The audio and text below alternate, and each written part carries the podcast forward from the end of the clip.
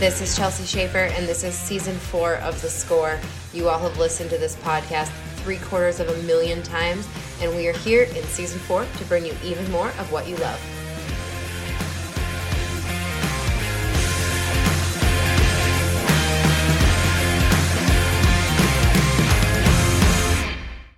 It's Saturday, and I hope you guys are headed to a jackpot or a rodeo, wherever you might be going. Maybe it's just the practice pen, but do you have confidence in yourself? You guys, on this mental performance tip on the score from roping.com, we have the one and only, the champ, Clay O'Brien Cooper, coming in hot with a mental performance tip, and he is talking all about having confidence in yourself making sure you've done the work, making sure you've prepared for the competition, making sure, you know, you've crossed all your T's, dotted all your I's.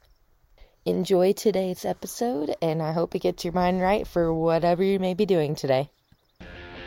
We have so much good stuff we're getting ready for you at roping.com, and there's already over a thousand videos up there with Jake Barnes, Matt Sherwood, Clay O'Brien Cooper, Colton Schmidt, Hunter Cook, and many more. So, if you want to get a jump start on your membership to roping.com, we would love to have you. The promo code for listeners of the score for 15% off a membership is the score 15. That is T H E S C O R E 15. T H E S C O R E 15. The score 15 promo code for 15% off a membership to roping.com the new streaming platform powered by the Team Roping Journal. The question is how to have confidence in yourself. and for me, uh, it's really knowing that I have done the work and that I have prepared myself. Um,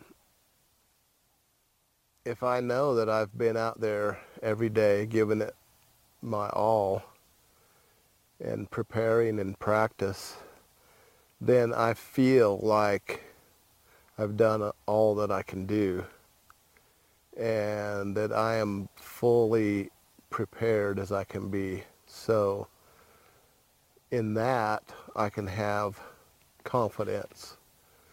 Now, if I slacked off and I didn't practice and I didn't do the work and I knew that the next guy over there with the same ability put in the work more than me, then there's no way that I can feel like I can have, I can't drum up self-confidence.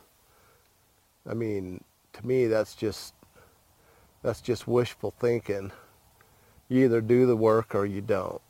And so, you know, when I was a kid, I watched the movie Rocky, and it was a total inspiration. I was about maybe 10 or 11 when that first Rocky came out. And man, it just inspired me so much that here's a guy that nobody believed in, even though it's just a movie, Hollywood movie, the principles are the same.